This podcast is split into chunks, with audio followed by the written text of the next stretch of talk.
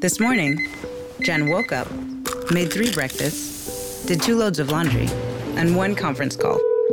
But she also saved twenty-five dollars because Jen uses a new innovation from Huntington called Money Scout. It analyzes Jen's checking account to find money that's not being used and moves it to her savings automatically. Learn more and enroll at huntington dot com slash money scout. Huntington, welcome. Message and data rates may apply to text alerts. Money Scout is subject to eligibility, terms and conditions, and other account agreements. Member F D I C.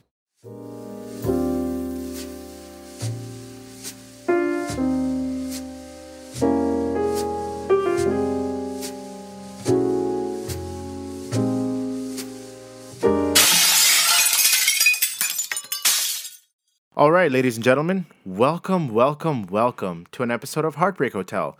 My name is Sid, and I'm the resident manager here. Just a quick intro for those listening. Heartbreak Hotel is a place where guests come to stay in order to discuss their profound secrets, things that might be bothering them for some time, or if they simply need to talk about anything that will help them make their minds a little lighter. Whatever you hear, I truly hope it resonates with you and helps you deal with your own demons. Heartbreak Hotel strives to maintain an atmosphere of pure non-judgment for its uh, guests. They're made to feel as comfortable as possible and truly thanks them for sharing their stories. Any decision-making or thoughts in their stories are never judged. They're only meant to be shared with the world for a higher perspective, and most importantly, to be able to learn from these stories. Every guest that stops by is fully anonymous, but today is a special case. We have an awesome guest that has volunteered to not only share their story, but also their identity, and it's all going to make sense as the story unravels. Uh, so, as you'll come to find out, today's story is not just about the grueling pain of heartbreak, but also about that heartbreak shedding light and giving birth to something beautiful that may have never been expected in the first place. So, without further ado, would you like to state your name? Yes, sir. My name's Arin Goswami. Arin, thank you, thank you for joining us. Uh, really, really appreciate you coming to stay at the Heartbreak Hotel. And, you know, I'm sure you have a lot of things on your mind. So have you had this prominent heartbreak in your life that has, you know, that brought about you coming in here? Like, you know, what's... Uh, yeah, I mean, uh, I think uh, I think that... Um, You've probably learned goes, a lot Goes without it. saying. Yeah. Fair, fair. Yeah, um, there has been a prominent heart- heartbreak in my life. Um, um, it's so prominent that I, I, I mean... It's happened eons ago, but like it's still kind of like is part of my day-to-day. Okay. Um, a significant chunk of my life has occurred after it. I am significantly removed from it even. Right. Uh, and insulated. Right. But uh, um, it still obviously plays a lot in my mind. Right. Um, now, what do I think about, you know, people going through heartbreak? Like I think like each of your stories is unique. I think absolutely. Um, each of those stories like really has a different learning that you you you you go through, and every time you have it, even like it's different. Um, and I think that's the the beauty of it, and the, that's the that's the beauty of like learning that other people have gone through this and talking to them and relating with them. Right. Because at the end of it, you realize like even if you've gone through several yourself, you'll realize each of those was different, and you learned a different thing. Um, I'm still looking for necessarily the lesson in mine. Oh, really? I, yeah, I think that's that's probably something that will slowly come to me. So, okay, okay. So how about this? So so can you paint a story? Like how did it begin? Sure. Uh, yeah. Just you know, like let's just get into it. Sure. Yeah. yeah. Um. So essentially, I uh, this was I was in university, um, and I'd had you know. romances before, as you do when you're a kid, but okay. nothing serious or anything of that ilk. Um, I uh, met her through a cultural event that I was at. Um, I'm Indian, so awesome. there okay. was there was that, that aspect to it. She was at an Indian cultural event with me, um, and that's where we met. Uh, we talked, you know, off and on, like you know. You slide into the D Ms. The, I'm Absolutely. kidding. That's, that's, that's, that's part, that's that's part of life, I guess. But, um, no, so we started chatting a little bit, and uh, you know, you could tell there was a bit of a rapport. I was still a student, and so was she. I um, I was did on she, a co-op did term. Did she go to the same school as you, or like how? Uh, no, uh, so I was in university. She was still in high school. Okay, okay, okay. Yeah, um, and. Eventually, so the age difference would be it. It was four years. Four years. Okay. Yeah. yeah. yeah. Okay. Um, which at the time, I just want to state in this era of Me Too movement, was she legal? Hundo, she was legal. Perfect. That's all that matters. It's legal. That's all that matters. Do you think your boy would do something? Yeah, no, of course not. Of course not. Of course not. Yeah. Fair. Um. Yeah, so it was very legal, right. and, but you had to ask. So, uh, how long did the relationship last? I almost never get into that because it's uh, anytime somebody does ask me that question, yeah. I always say too long. Okay, interesting. Um, because um, in your head, like you, I say I say too long because it's a, it's an interesting notion because um, it's hard to say too little. Hmm. No, that's fair. Yeah, that's fair. I mean, I guess you don't want to put it into. Like, no, it's because I I genuinely you don't want to concentrate on the math around. Like you know, there's a stigma between. Oh, it was just eight months, or yeah. oh, okay, it was third. You know, three yeah. years, yeah, four yeah. years. You know what I mean? Like, you don't want to just put that into a box of that. Well, there's that. And also the fact is that uh, I keep saying too long because I think it's harder for me to face people and tell them that it, factually for me, if it was up to me, I'd still be in that with relationship her. with her. No, that's fair. So that's totally uh, fair. Too little. okay. Okay. But awesome. Really, when I when I see you on the street, I'd say too long. Right. So then when did, uh, I mean, when did all the smooth sailing kind of face those rough seas? Like what happened that, you know, that what was that first obstacle yeah. that you faced with um, her? Honestly, it was, uh, I, I don't think I noticed anything being off. Um, obviously, every couple goes through its, you know, its ups and downs. Like there were times when, Um, there was miscommunication, and I was upset okay. because maybe uh, something happened, or she was upset because something happened, or maybe I didn't text back at the right time. Or like everyday issues? Like everyday type. issues. Okay, Once okay, in a while yeah, can fair, come fair. up. And yeah, yeah. I just thought that was, you know, part of, you know, when you play baseball, you expect a couple of balls to hit you. Fair. Uh, and that's kind of what I, I, I, I thought of it as. Um, and anything that ever came up, I always passed it off as, you know, this is just part of life now. Right. My first job after school, I used to travel a lot. Okay. Um, I still do. Right. And I always kind of felt that maybe the fact that I was gone at least a week every month yeah. um, played on the fact that we were, you know, at the part of our lives where, you know, I don't know if you know this, but there's like this whole concept of passionate versus compassionate love. Yeah, yeah. Okay, so essentially um, the first twelve to eighteen months of a relationship, they say that you're in passionate love, yeah. where like you're discovering each other's bodies, you're like insanely into that other person. It's yeah. more like infatuation. Oh, twelve to eighteen you're saying? Yeah, twelve uh, like, to eighteen. Uh, I guess uh, to break it out, like honeymoon phase. Uh, right? Sure, you Would can call it that. Yeah, yeah, yeah, phase, yeah. That's actually a good way to uh, some call people it are like, oh, like uh, six months to a year, let's yeah. say. And once that, uh, once that's done, that infatuation and there's just fascination with each other's company and yeah. the time you spend together turns into more like you know realism, yeah. right? Where um, you do the laundry factors, together, exactly, or you go do groceries together, factors or... into that relationship, yeah. and you then you really, really start growing up. Yeah. In the relationship, right? And that's it. So that's compassionate love. So okay, and that's compassionate. Where okay. I first read about it is actually uh, uh, another uh, P O C comedian. Okay. Um, uh, Aziz Ansari. Oh, yeah. Aziz is, oh, his book. Yeah, his book, yeah, his Modern book Romance. Pretty, yeah, yeah. yeah. Have you read it? Uh, I haven't, but I've I've heard about it. It's, yeah, it's, it's a I mean, great read. I think um, if you guys haven't read Aziz's book, like definitely go out and buy it. It's at probably at your local Chapters or Barnes and Noble. He definitely needs this plug. yeah, yeah, yeah, because Aziz needs me. Yeah, hey man. But uh, read Aziz's book because honestly, it goes over that that passion versus compassion love. Okay, and puts in a couple of jokes about yeah. Tinder. Okay, so then uh, everyday issues, issues seep into the relationship. Uh, like describe uh, a couple of those.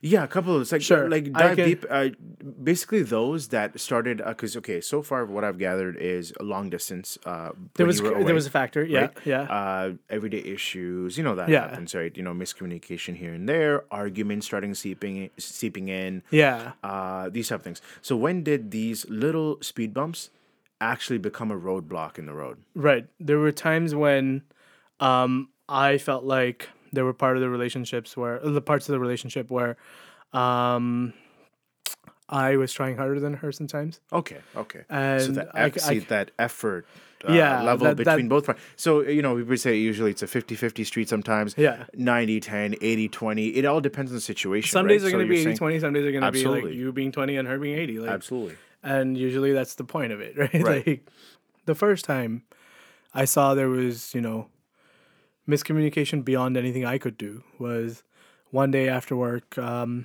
I came over to her apartment, tried to um, knock and get in, and she just wasn't having it. She, for whatever reason, and I don't remember the details now. I mean, no, that's fair. I think that's a good thing. Yeah, no, it's fair. uh, but uh, essentially, it was of the ilk that I tried to um, like keep knocking and try to get in. ask her, because I knew she was inside, like I could tell, yeah, because she was walking around. But I mean, like, uh, this is random. Like, there was no argument leading up to this. Like, you just I don't think get... so. Yeah, I don't okay, remember no... that there okay. was. Yeah. Okay. Okay. Yeah. Um, and just randomly coming to visit her. Okay. Well, like after work, I used to come over and we used right, to right. moss or okay. moss is something us Uncle G say. Yeah, just hang it's out, yeah. uh, chill, I think, or whatever you guys say. Uh, okay. Okay. Before Netflix, we used to just chill or moss. Uh, But yeah, so uh, I came over to just hang out with her, and uh, um, she didn't open the door, and I essentially left. And mm. obviously that left a bad taste. It's like, my reaction was like, okay, this is one of those days where she's going to put in twenty and I'm going to put in eighty, and I yeah. just have to get through it. Okay. Um, but slowly that, I think, festered over time, that, and slowly she started to, like, stop talking to me. Okay. Like, she started to pull herself out. Right. Uh, I guess uh, f- with the listeners as well, all, all I'm trying to understand is um, these, uh, the speed ones you described before, right? Mm-hmm. This is just randomly, she just started to pull away. Yeah. In the relationship. Yeah. Okay, okay. And, uh, I mean, she probably has rationale for it. Yeah. Um, I have never gotten all of it necessarily. Oh, really? Yeah. Okay. But, um... Do you know if she was going through something? She said it was that we were too close. So we're Indian. Okay. And our parents knew. So you said you're, okay, you're too close. So. Uh, that was her statement. Paint, so, paint, paint this picture for me. Like, did you, uh, was infatuation too too much during the beginning? Uh, like, uh, you know how I, I know couples get in and, you know, somebody says, I love you. And yeah. like, how, like, was that soon or was that later? Did so, you, yeah, you know? I mean, I guess you could paint that picture that, like, that we perhaps. Did say I love you really early in the game. Like okay. It took me. But did you mean it? I did. Okay. Like I, I mean, right. and to this day, yeah. I mean. You mean it? Yeah. Okay. Uh, I me- I know I meant it, and um, a part of me, I guess, still means it. Like it okay. was that, um, that I love you was very real. Like, um, and I think there's like a Drake lyric which says, like, uh, "If I ever loved you, I'll always love you." Yeah, that's how I was absolutely. raised, right? Um, not to be entirely Toronto. On you, but yeah, no, that's that's totally okay, man. Um, it, it it affects all of our bringing. So go ahead, yeah. Yeah. yeah. So um, so that's that that's something I told her um early in the game, and it took her less than twenty seconds to respond to tell me the same right. thing. Right. And uh, and, and I think that that was that was an interesting give and take because I you know. Never said I love you to another person before that. Okay. So this was that that relationship. This was that relationship for me. Okay. And it has been. I've never said any that to anybody else since. Right. And um so yeah, so not for lack of trying. Like there's been other people that That's what I was trying to understand. So then okay, so you guys um you get into this relationship, things yeah. start uh, unraveling very quickly, yeah. uh, start progressing very quickly, you're very infatuated, which... I wouldn't say it was necessarily quick. So I knew okay. her for about six or seven months before... Before the relationship. Started, okay, yeah. So like, we a, used to talk... There's a friendship that's established. There. Yeah, there was just, yeah. like... I, I, that's kind of, like, who I am, too. Like, okay. I feel like... Um, I... So I don't know if you know about the Myers-Briggs type indicator. Go ahead. So the Myers-Briggs type indicator is, like, essentially... Um, a group of like sixteen different types yeah. um, designated by letters that you can break yourself into. Um, yeah. It's broken up by extrovert, introvert, right. intuitive sensing. Oh, the E N F P. Yeah, uh, yeah exactly. I took, a, I took a test once. Uh, uh, uh, I got an E N F P. That's what I am my too. My friend was an E N F P as well. Yeah. And for some reason, he just couldn't take it.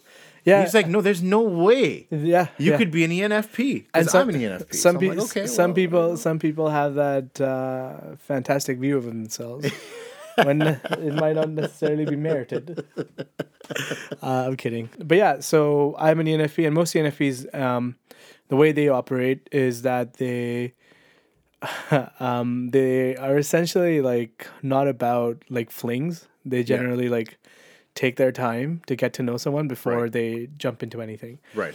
And um, the ideal type for an E N F P is an I N T J.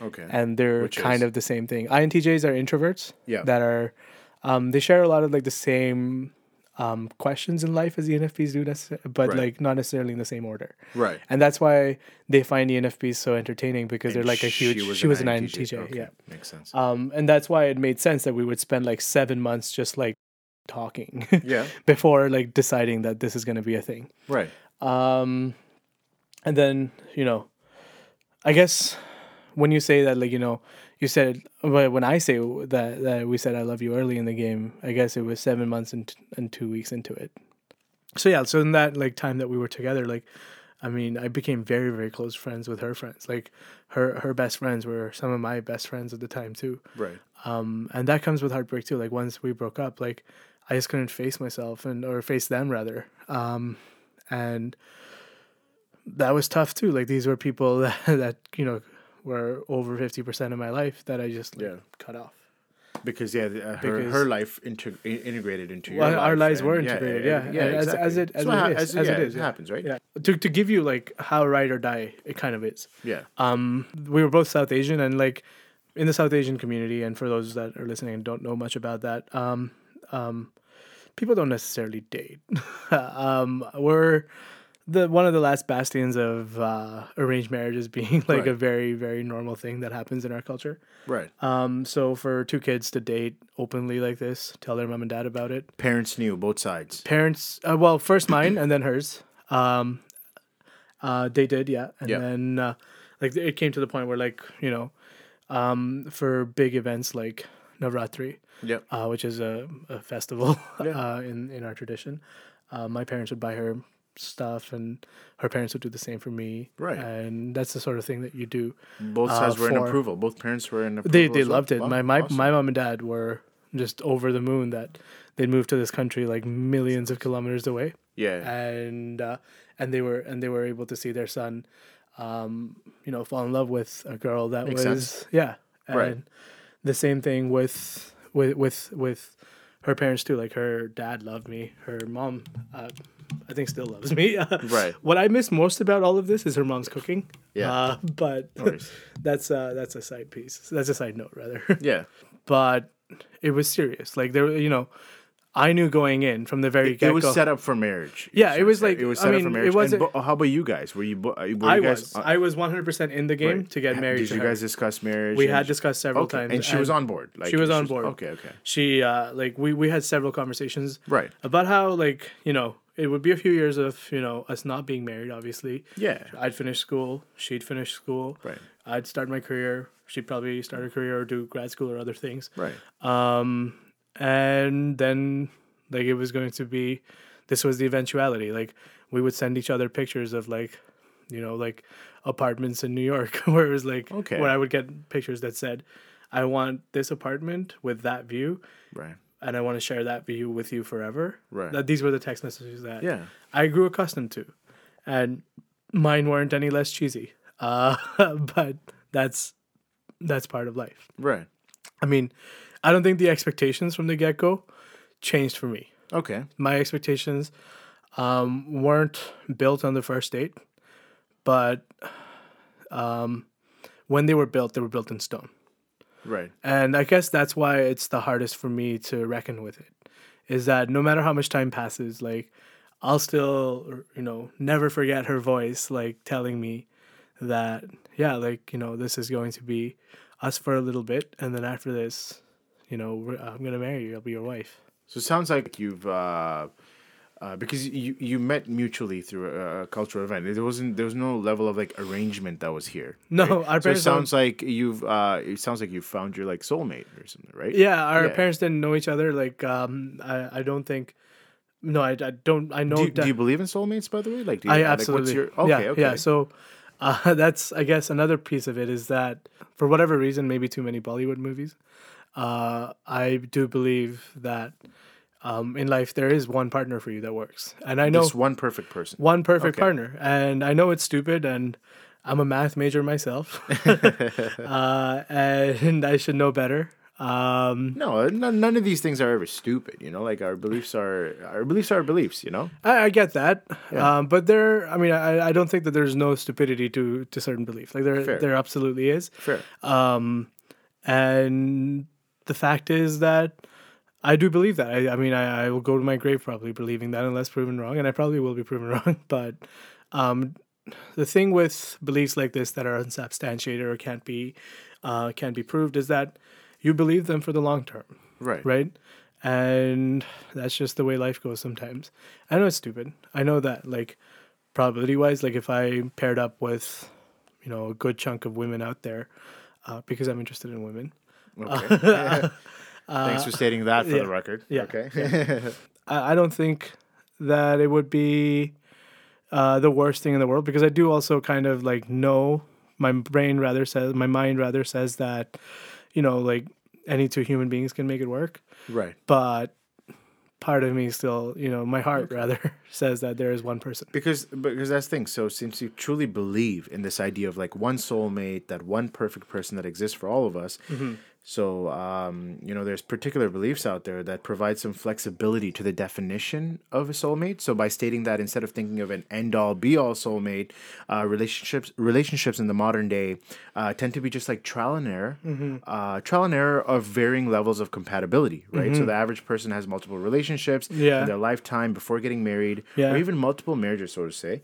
Yeah. Uh, and you basically win the game with a person that may not have an entirely similar personality to you, but you both agree on the key fundamentals on the philosophy of life or career. And, you know, certain life sacrifices have to be have to be made to yeah. make this work, right? Yeah, yeah. So people fall in and out of love. So this, uh, what I described to you, like this deters people from thinking that, you know what, maybe there might just be, might not be just that one perfect person or one soulmate. It's just varying levels of compatibility yeah. that we have with different people, right? Yeah. And different stories that we make with in these relationships. I mean, there's, we define our own truth.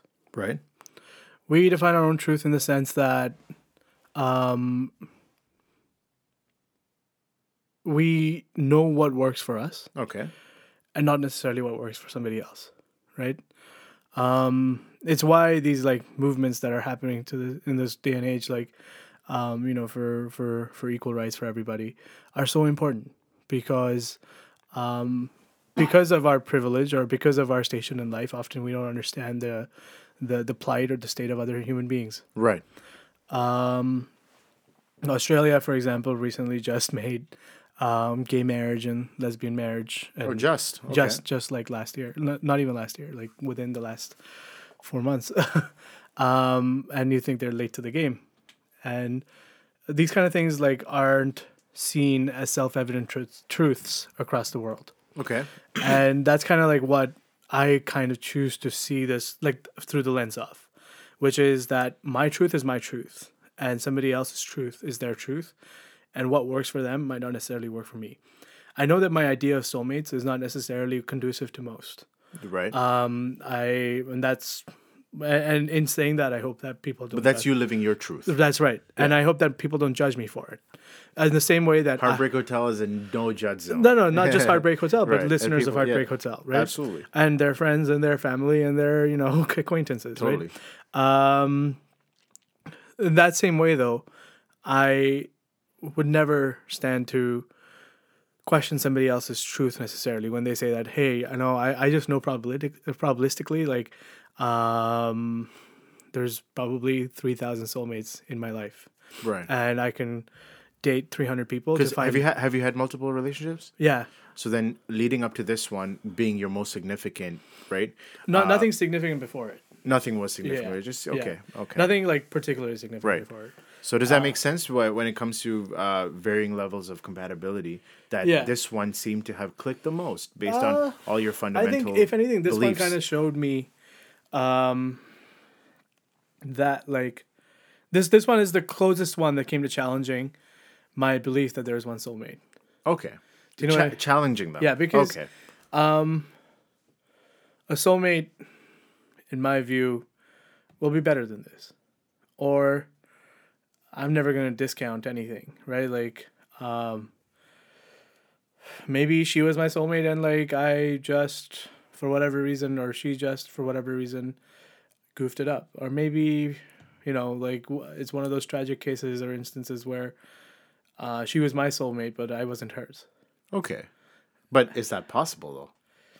I'm sure it is. I, I, I Because I, there's no happy ending to that. It's does, a one-way does, street, right? Does life ever necessarily need a happy ending? It, it, it might example, not, but the concept example, of soulmates is two people, right? I get it, but let's say... Let's say that was the case, right? Like that she was my soulmate, but I wasn't hers. Yeah. Uh, let's explore the situation where two people like that exist, where he is he feels she's her soulmate and she doesn't. Okay. But they enter a relationship. It's very close to being that. He passes on. Does that mean she doesn't go out? That's a great example. Right. That's just like an edge that, case, right? I, a, I don't know that yeah. that's like no. That's a great truth, example.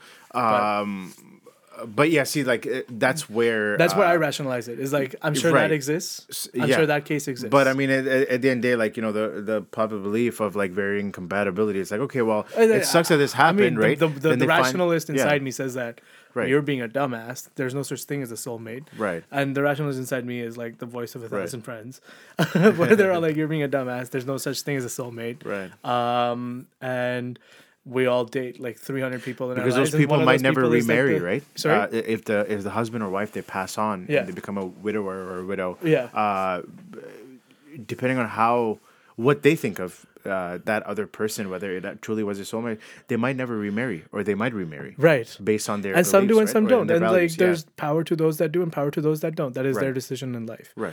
Um, so I, th- I think this like concept of soulmate doesn't necessarily... It's not a. It's not. It's not like the commutative law of mathematics. Absolutely, the, absolutely. It's, it's, it's like absolutely. There's there's there's certain things that could happen, and sometimes they, they don't necessarily play out like you want them to. Right. So anyway, so that that's how I viewed it. Um, in the moment, if you'd ask me, I would say that she was my soulmate. Okay. Um, there was one time we there was a little bit of a tiff where it was one of her Christmas presents that I had signed saying, "You're probably the love of my life," and her issue was with the the fact that I'd used the word probably. In those words, yeah. Yeah. Okay. Um, so, in the moment, I don't think anybody ever questions that.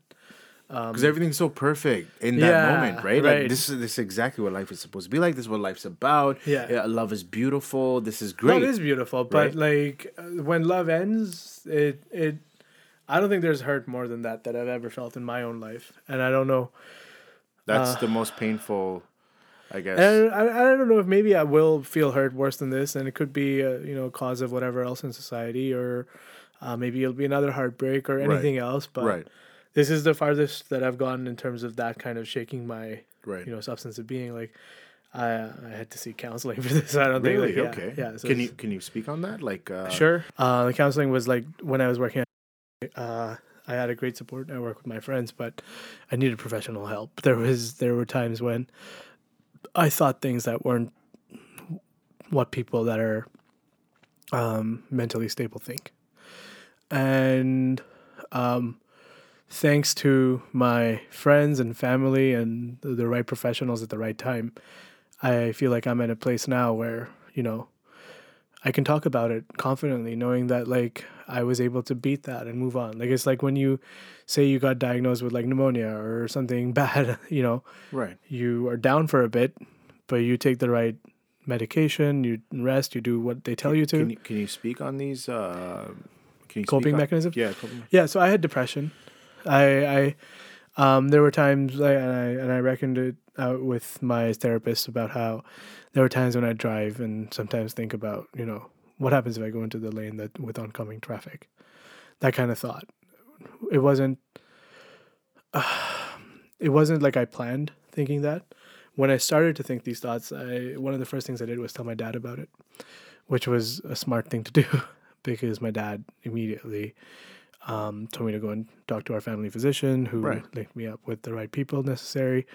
And thank you, Canada, for having a free healthcare system. Absolutely, absolutely. Praise be. Uh, and uh, and yeah, so I got the help I needed, and um, it took some time, but you know, I'm at a place now where that seems like such a foreign and different part of me.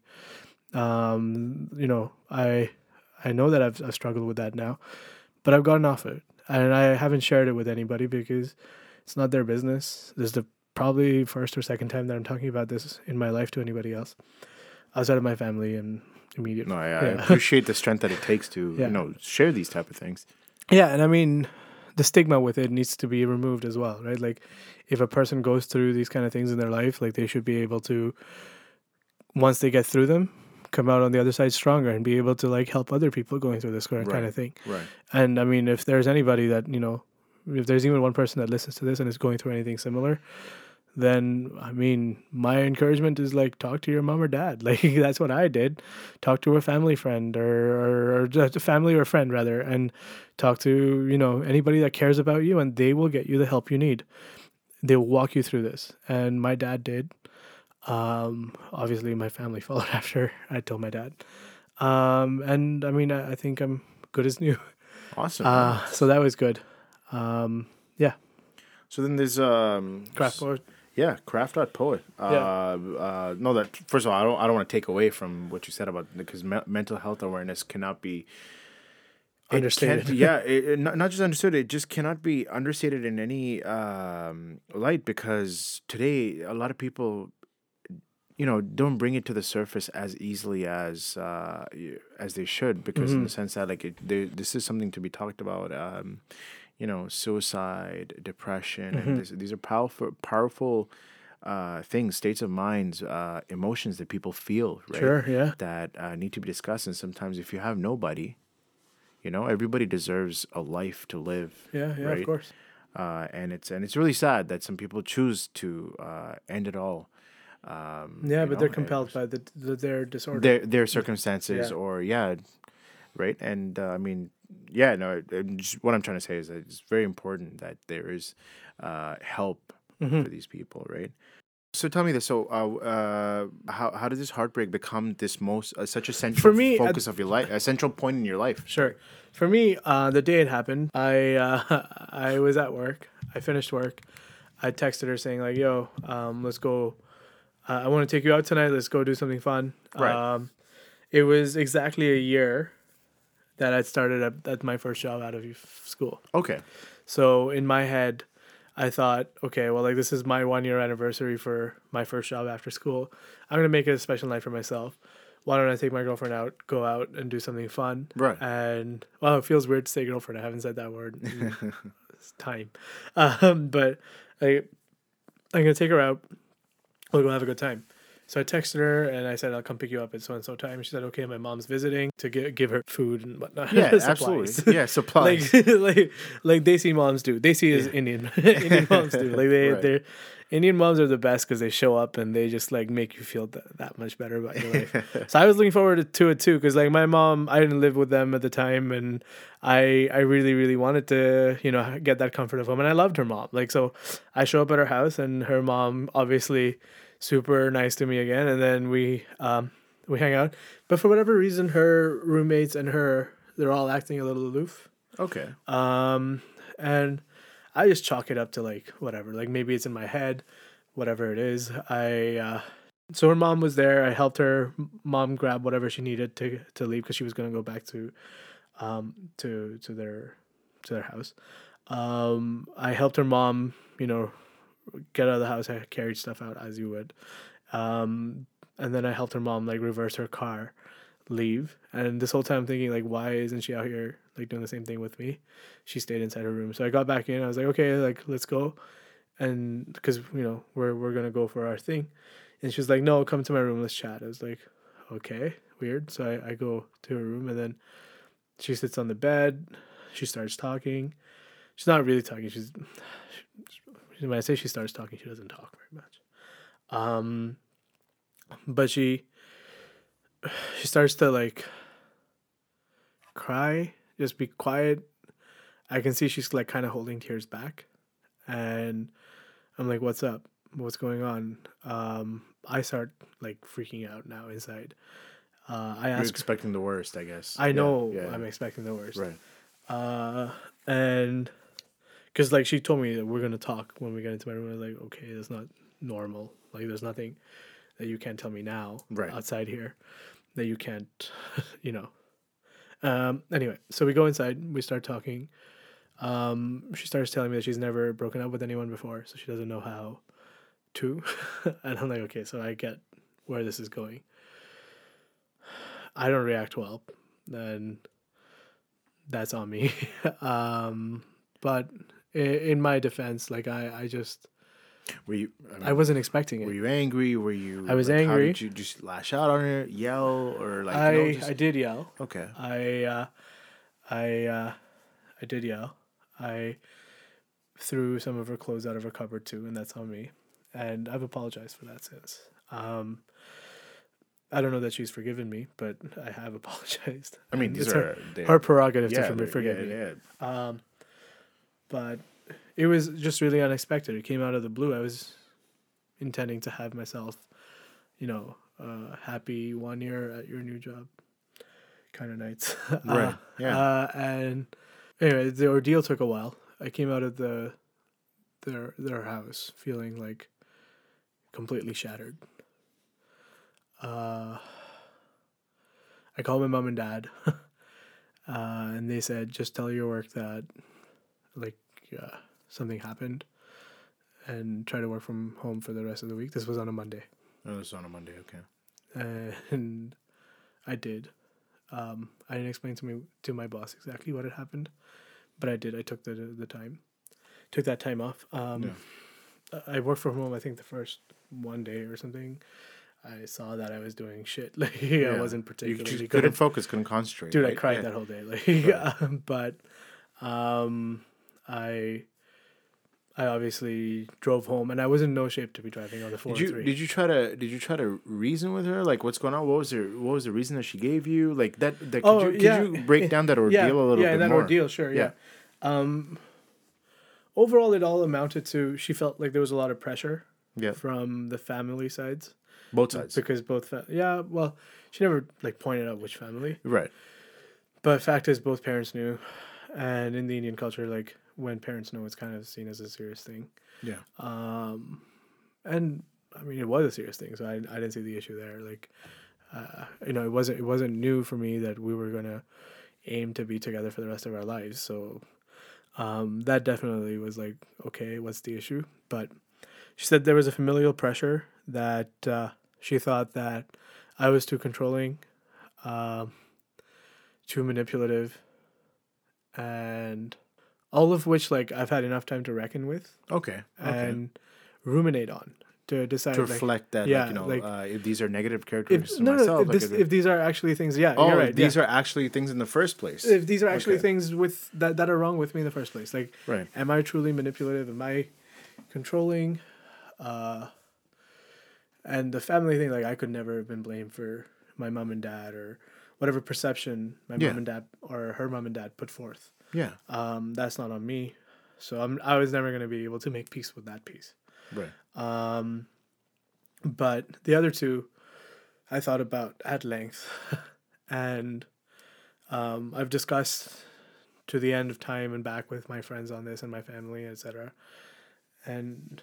Uh, I genuinely, like, it's not it's not a question of me being manipulative or controlling. I don't think that uh, anyone that knows me well will necessarily say I'm either of those two things. Yeah. Um, but I think there was a lot of projection there that what she accused me of, she probably, ins- like, intrinsically or subconsciously knew that she was guilty of it herself. Okay. And it just made it easier to yell it out at not necessarily anyone in particular and say that she had said those words out loud and that that was why this needed to end. I went to California for work the very next week um, after having been away from my job for a few days now. I went to California for work and I couldn't think Focus. of anything. And nothing but, else. But yeah. yeah. Um, my entire life was like... completely shattered. Yeah. yeah. Um, like the one piece of life that had given me the confidence, the, um, the strength, the, the will to do something better with my life. A lot of these things, I mean, you might think of it and say like, that's codependence, dude, or like, that's too much dependence on some other human being to try and make you happy. And it possibly is, but fact is when you're in a relationship for a long period of time, like, you just associate your happiness with somebody else's happiness, and you associate your confidence to their happiness too. And you associate your all these other things that I mentioned to their being happy to be with you. Right. Um, so I went to California, and uh, I again that that client of ours wasn't very happy with me. Obviously, I came back, my and my head was not in the right place. I started interviewing for other jobs because I needed like a massive change in my life. I, I needed everything to be overhauled because I I reckoned with myself that I needed to be in a different place entirely. Um, luckily for me, I uh, started working at uh, uh, then, um, which reduced travel for me. But what it did was also leave me in Kitchener-Waterloo, where I used to live with her. So I, I started living in Kitchener-Waterloo.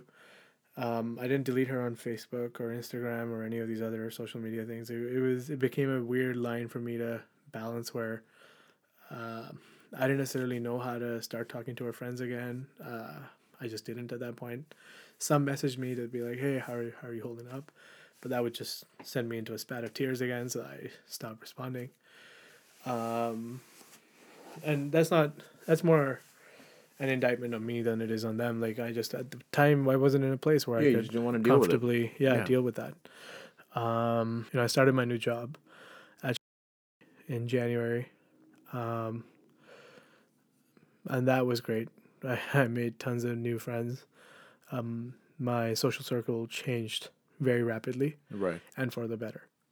I met fantastic individuals who... Well, I actually remember playing ping pong. Yeah. And one of my buddies telling a, a guy that didn't know me as well, his name was Zach Lukosius, like the new guy. And my buddy, uh, I forget who it was that was telling him. It, I think it was Mubina. Um, Mubina Chunar, one of my other friends. She was telling him about how um, that, uh, you know, I just come through like a, like heartbreak and... Um, and I remember Zach telling her, like, yo, there's just one way through that, man. He's, like, hitting these smashes with his racket because yeah. he played ping-pong really well. Uh, and he goes, there's only one thing through that, man. It's uh, friends, friends, and friends, and a little bit of family. Right. All you need is love. Awesome. And, uh, and I got that. I got that from Zach, Mubina, and others. Like, and forty-two days in, I... decided that, oh, you know, you get that bravado from being broken up with, that you're like, there's enough time has passed that we can try to start being friends. Joke. It's a complete, utter joke. Um, it was the second of January, and I called her. In my head, with a hundred rationalizations. It was, it's a new year. She still loves me. I still love her, so how can she not? Um, I'm just going to talk to her. I'm going to make this better. I call her. She doesn't pick up. One of her friends texts and tells me that, yo, she just got in. One of her friends who, from that group of friends that we were yeah, close that, with. that were became close with you as well. Yeah, essentially. Yeah. One of them texted me, be like, yo, uh, she just went on the group chat saying, I'm freaking out. Um, I can't believe he's trying to call me, et cetera, et cetera. And I'm thinking, okay, like, we could have just picked up. You don't have to freak out with your other friends. But whatever.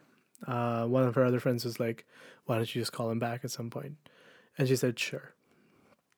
We still have each other on social media, so I know what she's up to pretty much every day. And you obsessively look, right? When that early in the breakup, you do. Um, so next day, I'm talking to another friend crying. And mid-conversation with her, um, she calls. And um, so I, I pick up. I... start talking to her. Um, I don't know the exact conversation still, but I remember parts of it very, very succinctly. I ask her how school's going. She tells me to some extent. Uh, she asks me how work is going. I tell her too, to some extent. I don't tell her that I've resigned from my job and uh, we'll be starting in, in like nine days or whatever. Yeah. Um, she's like, okay, cool. And then we chat and I tell her, like, at one point it gets to the point where I start to, like, honestly cry because I'm listening to her speak to me again. It's forty-two days in. Like, it's, it's a very rough part. um, and I say, like, hey, um, I feel like you leaving has left, like, a U-shaped hole in my heart. I know that's cheesy, but I, I got, I said that. And she said, well, that's not my fault. She said that to you. She she said it's not my fault, and you need to figure it out. Okay. Which, um, which was soon before like the call ended, um, and that essentially just broke me. Like that, those words, figure it out. Um, and I think to some extent today I have figured it out, and that was where I started my turnaround. I took Zach's advice to heart. I decided that uh, I was going to talk to friends, family, and loved ones as much as I could, just so I, I felt the love, because I was in a place where my self-esteem was at rock bottom. my confidence was rock bottom, because the rejection that you get from heartbreak is honestly something that I don't think a lot of people are able to replicate in much else. Uh, her birthday comes around. I, I get a message from her saying, "Hey, if you could find it." I don't have the message anymore. I've like yeah. changed phones twice since. It was along the lines of like, "Hey, if you find it within your heart to like talk to me again, I'd like that. Um, uh, um, when do you finish work? I, I'm free from so and so time to so and so time." I say I finish work at five thirty or whatever. "I'll call you." Um, and then and then I do call her, um, and. On the phone, she kind of like tells me that it was the biggest mistake of her life on her birthday. Like, she would do this on her birthday. Anyway, so I agree to seeing her um, the following Wednesday. Uh, I go meet her um, at a Starbucks close to the university. Right. Um, you know, the one on University of, of King? Yeah. Of course. Uh, how many women have you picked up? I'm kidding, I'm kidding, I'm kidding. Um, um, so I, I, I, I go meet up with her. We talk, and this is from people smarter than me that have told me is that that very first two or three days after you reconnect with an old flame is always going to be good, because like a part of you still loves them. Yeah. You've spent forever apart and you have so much to update them on. So it's not going to be easy. We just chat there for hours in the dark. Um, I tell her about like my exploits with dating. This is reconnecting again, right? Yeah, yeah, essentially. Yeah. Uh, she tells me about hers. Um, she says that she, you know, never found anybody that was like worthwhile. So you, you guys both had, uh, did you guys date after that, or? I didn't. Okay. Um, we'll get to that. Yeah. Yeah. Um, so we talk, and she's like, you know, I found no chemistry with anyone for a long time. I was like, okay, cool. Um, we just spend the night essentially together, and it feels good. Right. Seems like, you know, the girl of my dreams, who is the girl of my dreams, um, is like telling me that she goofed up, and what do you do in love but forgive, right? So I essentially, like, we have a good time. I come to drop her off at her house. Um, and I say, hey, um, like we, we get to talking, and somehow it gets to the point where I ask her, like, hey, did you, like, date anyone? Did you? Um, and she said, yeah, I dated this other guy for about a month and a half, starting in May until June fifteenth or something. I was like, okay, did you sleep with him? Was straight up the next question. None of my business, I know, but I asked. Guys want to know, man. It's, it is what it is, right? I, I don't know that it's part of our gender norm per se, yeah. but I, I, I uh, it wasn't, it wasn't, It wasn't any of my right to ask, but I did. No, that's true. That's fair. And uh, she she said that she had. And in that moment, I could, like, write one hundred poems about, about like, how my... Like, in that moment, I, it felt like something had sincerely just, like, grabbed my heart from inside my chest and just, like, had just removed it. And I could, like, see it in front of me. Do you know right. what I mean? Oh, absolutely. And... I personally don't think that I've ever recovered from that particular moment in my life. Um, and it's not because I stake a claim to her in any way. I don't. It's not because she owes me anything. She doesn't. Right. But it's because um, it's just a, a certain magnitude of hurt. It's just a certain magnitude of hurt that I'd never felt up until that point. Right. And I I think I reacted really calmly to it. Uh, As opposed to that uh, ordeal that had happened yeah. in her apartment. Okay. Um, and I I'd made my peace with her on that too, I think, where I I told her I'd apologized. Um, like, I, I did apologize, and um, um, she kind of was like, yeah, I mean, the mistake was really mine for, you know, getting, letting go of you. Anyway, so uh, we... She said that to you? Yeah, yeah. yeah. Very okay. early on then. In the second go-around, very early on. Um, I go home, and I can't fall asleep. I simply can't fall asleep. I did not sleep that entire night. I was in my bed, tossing and turning. Um, and I'm talking to her as if it's normal. Like, I, I don't let it on that I haven't slept all night. Right. I've never actually ever talked to anybody about how I didn't sleep that night. But you're tossing and turning and you can't sleep because, like... In my head, I just can't, for because I'll explain it, because yeah. in my head, um, then and for long after, and possibly sometimes even today, I just can't imagine spending the rest of my life with someone that's not her. And I've gotten better at the that's not her piece, where I'm just like, I just don't see myself falling in love again kind of thing. But the the piece of like, like for a long time, it was still like, I can't like see myself with anybody else. So how in the world could you? It was often a thought. Right. Because you were so deeply hurt over the fact that she had slept with this other guy. Yeah, yeah sure. No. But more so than that, it was just like, I just couldn't understand how, like what thought process goes through your head to be able to, you know, rationalize that I can move on now. You know, right. This is time. This has been so and so amount of time, and I can move on. Right. I was just never. I just never went through that myself. So I I start you know, uh, seeing her, and for. So round two of the relationship then. Round two. Okay. Yeah. Ding ding, right? Uh, she starts catering to my interests.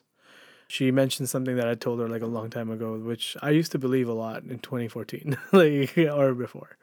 Was that um, you just do you and I'm gonna do me was like how I approach life. And it's something that I told a lot of my friends is that this is how I approach my life. I listen to Cali Swag and this is who I am. And uh, and she mentioned that. She said, you know, I miss that about you. I don't think very many people approach life like that, where they're confident in themselves.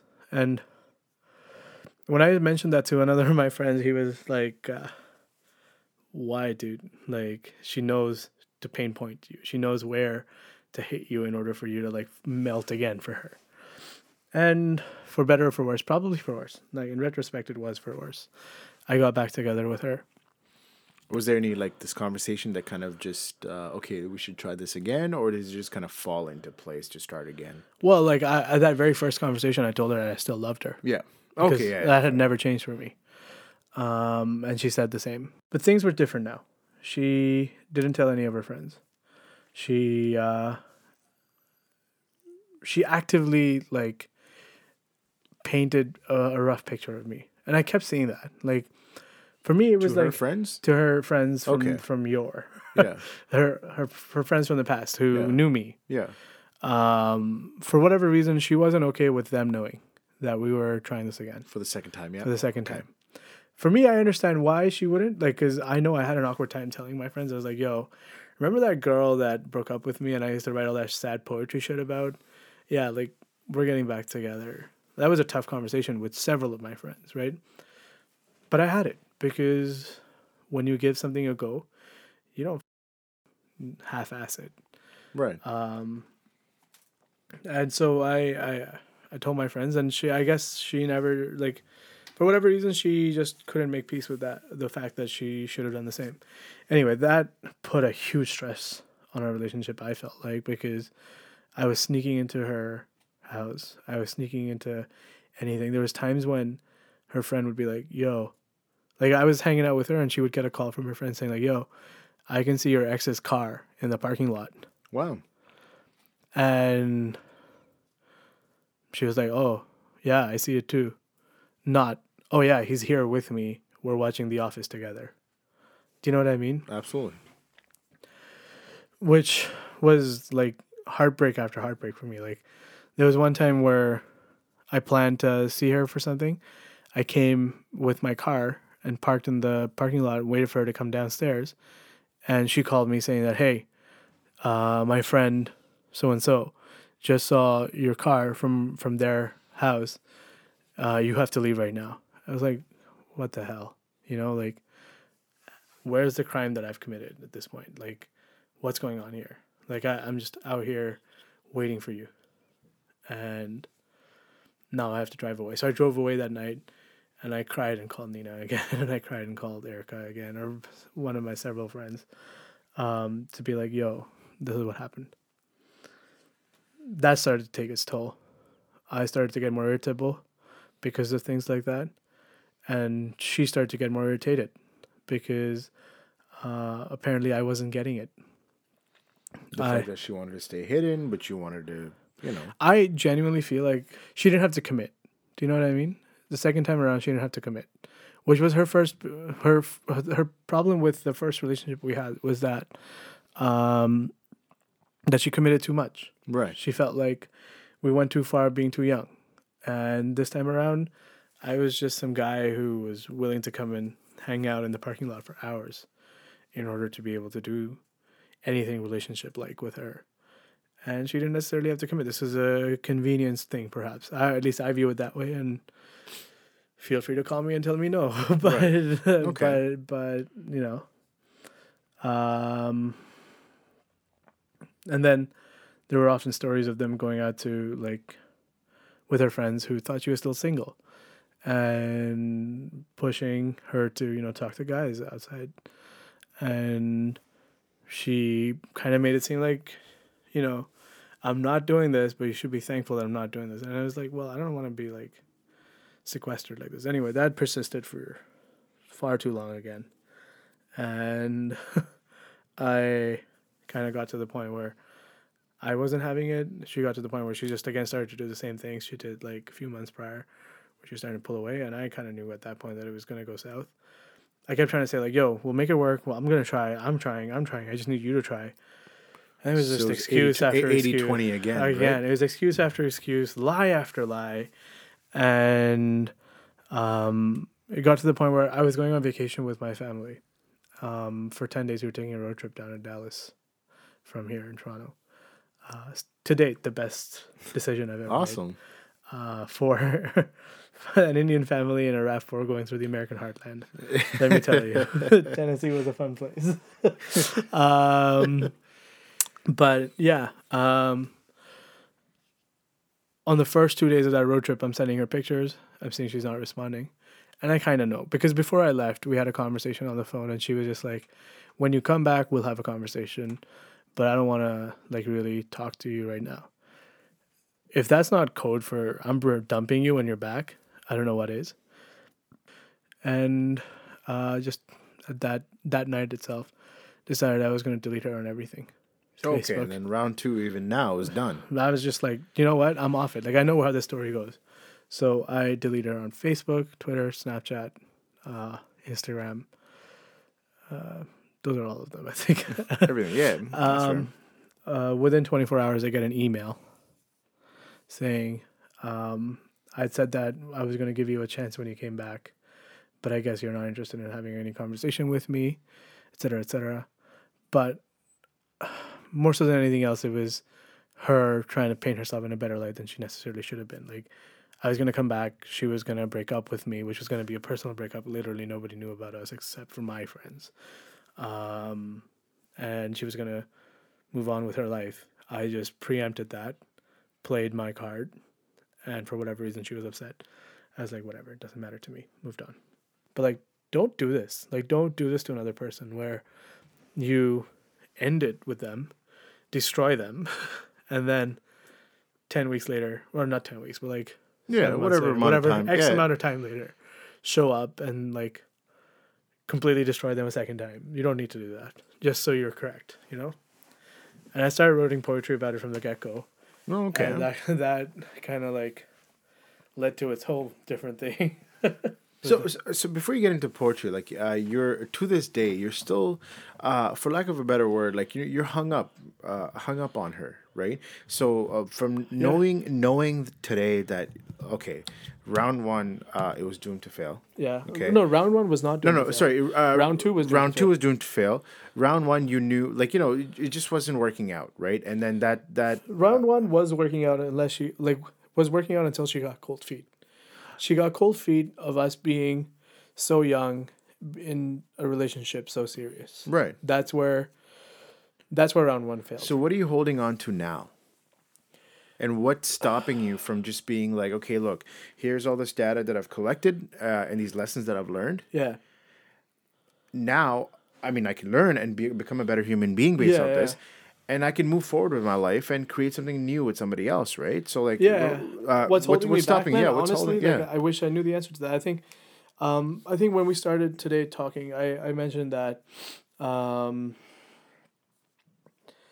you learn something from everything. Yeah. From each of these. I just don't know that my learning for this is done. So you wrote poetry uh, during your heartbreak, mm-hmm. and then um, like it's... so yeah, I start my first poem I wrote about her after our breakup was the day after we broke up. Okay, I wrote like six poems that day. Um, I don't know why. I just thought about different things about her that I was um, just fixated on, or just thought about that day, that I decided to just put into words to kind of like alleviate my pain. Interesting. Um, but yeah, so I started to post it on Reddit. Um, and I got decent feedback on it. Um, and it kind of like helped me shape becoming a better poet. Um, started doing that. These poetry, uh, these poems, they're based on, uh, on what? Almost entirely her. On her. Okay. Yeah. Um, I have an Instagram page. Um, no, what's it called? The, it's called craft dot poet. craft dot poet. Yeah. Okay. So at craft dot poet. Um, I... The the tagline is one hundred percent Ontario craft poetry. Nice. uh, okay. Yeah. And uh, like, yeah. I, I feel like in a way I take all the pent up anger, sadness, angst, whatever you want to call it, and put it into a few words, post it somewhere, and that's my life. And awesome. I don't have to worry about it there. Okay. Awesome. So like it's it's cool to see that you've taken something so painful, right? Yeah. And uh, such as heartbreak, and you've turned it around into self-expression and, uh, you know, just something beautiful, right? Yeah. And it's, it's, I mean, thank you for calling it that. um, Absolutely. Like these, uh, these are, I mean, people are, people do like it, and people do, and you know, everyone has a different way of expressing themselves, sure. uh, and how they deal with heartbreak. Right. And this is a very unique way of doing so. Like you've become a poet, so, uh, so to say, right? Yeah. Out of, in order to express your, uh, express My struggle. Yourself, yeah. Yeah. yeah. Struggle. Yeah. Uh, but I mean, going back to craft dot poet, um, There's, this, there's two particular poems that, that stuck out to me. Great. And, uh, I love that you read that. one, uh, two of them. Okay. And uh, one particular, uh, uh, can I read it out? I would love for you to. So, in absolution, I have forgiven you, mm-hmm. but I have not forgotten the toll forgiving took on me. Mm-hmm. What I once felt was fire is now smoke drifting gently to the heavens. Uh, the title is Right for Absolution, mm-hmm. right? Uh, now, so many people have struggled with forgiveness in their life. Uh, can you talk more about the profound pain of this toll of forgiveness that it mm-hmm. took on you? Uh, some synonymize forgiveness with ex- acceptance of pain mm-hmm. and past mistakes, and then try to use that as fuel to move on in their lives, right? Yeah. So, like, are you, are you trying to make that your goal? Like, do you think there will come a day when she will be completely eradicated from your thoughts? I, I personally firmly believe that it truly takes that next love. Yeah. Right, that finding the next person, uh, to fully forget about our past, but to and to be able to focus our energy on being able to create something new with someone else. So do you mm-hmm, think mm-hmm. that day, or is that your goal when you do you want to forgive? My goal, uh, my goal is loose. Is that uh, I just need to be at a place where I'm happy with my life, because we go around asking each other things all the time. Like we when when we see a friend after a long time, it's like, hey, how are you? Um, what's new with you? How's work? How's How's, you know, if they're into any sports, like, uh, how's your soccer team doing? You could ask that before you right. ask them, are you happy?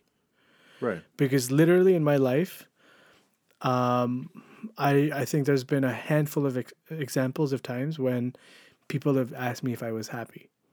And I want, and I've kind of tried to be more mindful about this too, is like ask people before anything else, like, hey man, haven't seen you in a while. You happy? And that could be, you know, a strange question to get asked first. You know, you start with, how are you doing? What's life like? Yeah. What's going on? Yeah. How's work? But why do we do any of it if we're not happy? So that's, I think, a change that's come about in my own life. And forgiveness for me was my first step towards being happy, because the pain that she caused me, I don't think that she intended to cause me. Um, could she have gone about it differently?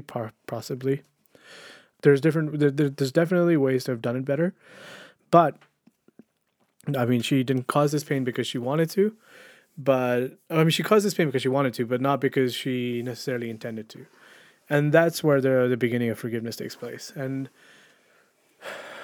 that's, I think, it's healthy for me to try and forgive and move on, because you know, holding on to something forever will ruin me. And hurts you inside, right? Yeah. And it's just, it's poisonous for our, ourselves to just... It's hard enough as is without having, like, without me being, like, particularly angry at certain instances of things that happened. I'm not angry at those things. I I know that they happened. I can recollect them if need be, but I, I don't think that they give me any consternation today. No, that's that's beautiful. And uh, the second poem that stuck out to me, actually, sure, uh, which I feel like, uh, see, see, some of your poems, they seem to have uh, answers that you need. Maybe uh-huh. your friend, you know, like uh, we, that we go to our friends to get yeah. or something, right? Sure. That I feel like you're writing about yourself in the sense that uh, the answers are deep within you, and you're tr- kind of unlocking uh, different rooms in your mind. Yeah. Right. And this poem is called uh, Neverland. Okay. Right? Uh, I'll read it out again. Uh, the boy you loved was tender, mm-hmm. leaked tears at thoughts of your hurt, mm-hmm. conjured words from your face, and he called you poetry. He calls you it still. Mm-hmm. But he is no longer the boy you loved. He is the boy you lost, and lost boys live in wondrous places afar, never to return, right? Mm-hmm. Uh, so... So what I took from this, and please correct me if I'm wrong, mm-hmm. uh, speaks to me about self-awareness and recovery in the sense that you're recognizing that she is the one that has lost you. Mm-hmm. Uh, you're aware of the true love and affection that you had brought to her table, mm-hmm. but she's choosing to let go and not be aware of how valuable of a person she is losing in her life. Mm-hmm. Uh, and that eventually this is on her. Uh, so then if you seem to be aware of your own value and understand that this person is ch- still choosing to let go, mm-hmm. why not just continue on fighting the good fight with love and move on and have faith that another angel will fall from your heaven in your life with whom you can build something far greater? Right. No, I mean, I hear that. And believe me, I wouldn't like for anything more than that to happen. You know what I mean? Like, that would be the ideal state solution. That would be where equilibrium happens. I think with love, as it is with many other things in life, uh, mindset isn't everything. Um, Interesting. We grew up in a time where, you know, people like Kobe Bryant can say, yeah, it's all about that Mamba mentality. And you're like, okay, yeah, Kobe, that's what made you really good. No, that's not. It's not Mamba mentality that makes us good. It's often several different things combining in the right kind of ways in order to set up a, a, a system of success that some people are fortunate enough to step on and become Kobe Bryant. Um, for every Kobe Bryant, there's a hundred other kids with mama mentality that didn't make it to the N B A. And that's how I think we should approach love. Um, my mem- my mentality, my, my approach to how I start to look at it isn't necessarily going to be the answer to me finding this angel that's going to drop, like you said, uh, into my lap suddenly and be like, oh my God. Yeah, yeah. No, absolutely, absolutely. But um, I think in me being honest with myself and me being authentic and me knowing that no matter what happens, like, I'm never going to apologize for being myself is the right combination of things, or is the right attitude to have for the right combinations of things to fall into place. And that's the that's the outlook I choose to espouse. Uh, because I could spend the next ten weeks in trying to, like, build out this Mamba mentality within myself, so to speak, and I'll never be Kobe Bryant. Kobe Bryant. Right, right. Because but do you that's think not who I'm kind of setting yourself to, to lose the race before it's even started? It's not about losing the race, man. There's no race. Like, love is not a race. Love's a love's a love's a a, a confluence of probabilities. And you have to be open to it at any point in time. Like, I could meet her tomorrow on the GO train. I could meet her six years from now at uh, one of the homeless shelters I volunteer at. I could meet her thirty years from now when I'm on my deathbed. It's a confluence of probabilities. You're never going to know when it happens, but it will happen at some point, most likely. Perhaps it's happened already. I don't know. And I won't know until it's all said and done. And I...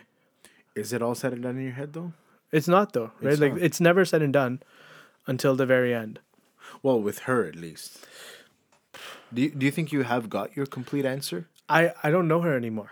Okay. Like, I, I just don't know her anymore. Okay. I haven't known her for a very significant amount of time. Right. I don't know what she's like anymore. I, um, if I saw her on a train, there's a good chance I don't even recognize her anymore. That's how I would approach it. Like, have I gotten my complete answer? I don't think I've gotten my complete answer with anybody in life. I haven't gotten my complete answer with you. I haven't gotten my complete answer with anybody sitting in this room right now. I haven't gotten my answer with anybody anywhere. You never have your complete answer until the very end. Until that last breath you take ends, like, you you haven't gotten your complete answer. The only thing certain at that time is death then. That's it. That's it. Yeah, right. That's it. That's absolutely it. Death, taxes, and the fact that my football club sucks. But that's about it. Wow. Well, that's powerful, man. Uh, yeah, like... That see, that's what I mean with the complete answers. Uh, like, say in my in my uh, any in, of my experiences, the way I live life is to get some sort of a conclusion, or actually a conclusion on experiences, right? That we've uh, tried and failed. Yeah, that's done. I'm yeah. gonna try and fail something, try and succeed, try to succeed something yeah, else. Elsewhere, yeah, and it might fail, it might not, right? Yeah, I hear that. And uh, you know, in multiple experiences uh, of the same thing, for that matter, because mm. you know that relates to your story, that you've gotten two chances, I guess, at love yeah. with this girl, sure, yeah, with just with this girl. That um, you know, circumstances, evidence shows that okay, Arin, move on. Yeah, yeah. That this is, uh, I think this is done. Yeah, uh, you've uh, beaten the horse as much as you can, but it's done now. The horse is dead. Yeah, right. You can take right. a horse to water, but you can't make it drink, right? Right. And if that's like where life is going to be, that's where life's going to be. But complete answers to me are just not something that I can choose to accept. Like I, I and this might be like a base difference in your understanding of life and mine, and that's fine. It's why we have the freedom of speech and expression. Absolutely. But um. I genuinely believe that I, I'm not out here in life trying to look for complete answers. Like, I, I don't have a set goal in mind in my professional life. I don't have a set goal in mind in my personal life. I don't have a set goal in mind in my romantic life. I don't have a set goal in mind where, you know, where do you want to be in twenty years romantically? Boss, I don't know. Like, I, I have no idea that I do know. Like, the construct of... Of weddings to me is is is is a, it flies in the face of that, because yeah, I want to get married, okay, but like, do you know what's going to come after? No chance, but I'm going to take the risk. But that's it. Like, there's no goal for a wedding. What's the goal for a wedding? You're going to get married, okay, great, that's your goal. What happens after? There's no there's no there's nothing there. Right. There's no literature on that. Some people choose to have kids. Maybe that's the next goal. Some people choose to buy a house. That's the next goal. Some people choose to not have kids, not have, not buy a house, just do whatever the hell they're doing at the time that they that they get married. That could be fine too. We don't lead our lives. We shouldn't rather lead our lives with goals in mind necessarily. We should lead our lives being open to the possibilities. And I will forever be open to any possibility. Right. But then some people might say, well, it's like being a rudderless ship and just kind of waving, uh, just kind of floating along with where the waves or the wind takes you, right? Most of the world was discovered because they got lost. A ship with a rudder didn't discover the United States. A ship with a rudder didn't land Eric the Red. Columbus wasn't even supposed to be. That's right. Yeah, he was trying to find India or something, right? Yeah. And Eric the Red, who was a uh, who was a Viking that had discovered Canada. Do you think he was on a mission to discover Canada? I doubt it. Awesome. Well, I mean, I, I can't thank you enough for stopping by and uh, wanting to share your story. And, you know, am I going to get a room at Heartbreak Hotel? Uh, like, how's this going to oh, go? Oh, yeah, absolutely. You are welcome anytime. Can I get uh, the, the honeymoon suite? Uh, absolutely. We will one. we will look at the executive packages for you. And uh, yeah, we'll definitely we'll definitely um, make your stay as comfortable as possible. But thank you, thank you, thank you for sharing your story. And I really hope for, you know, uh, anybody listening that they can relate, make their own conclusions, and uh, you know, just deal with uh, the lessons that you have that you have brought to the table today. Thank you so much, right? Sid. Like I, I, I'm glad I was able to come in here today and and look at your beautiful hotel. I, Thank and you. Enjoy it. I hope you like it. I love it. Thank you. I'm glad you're doing this.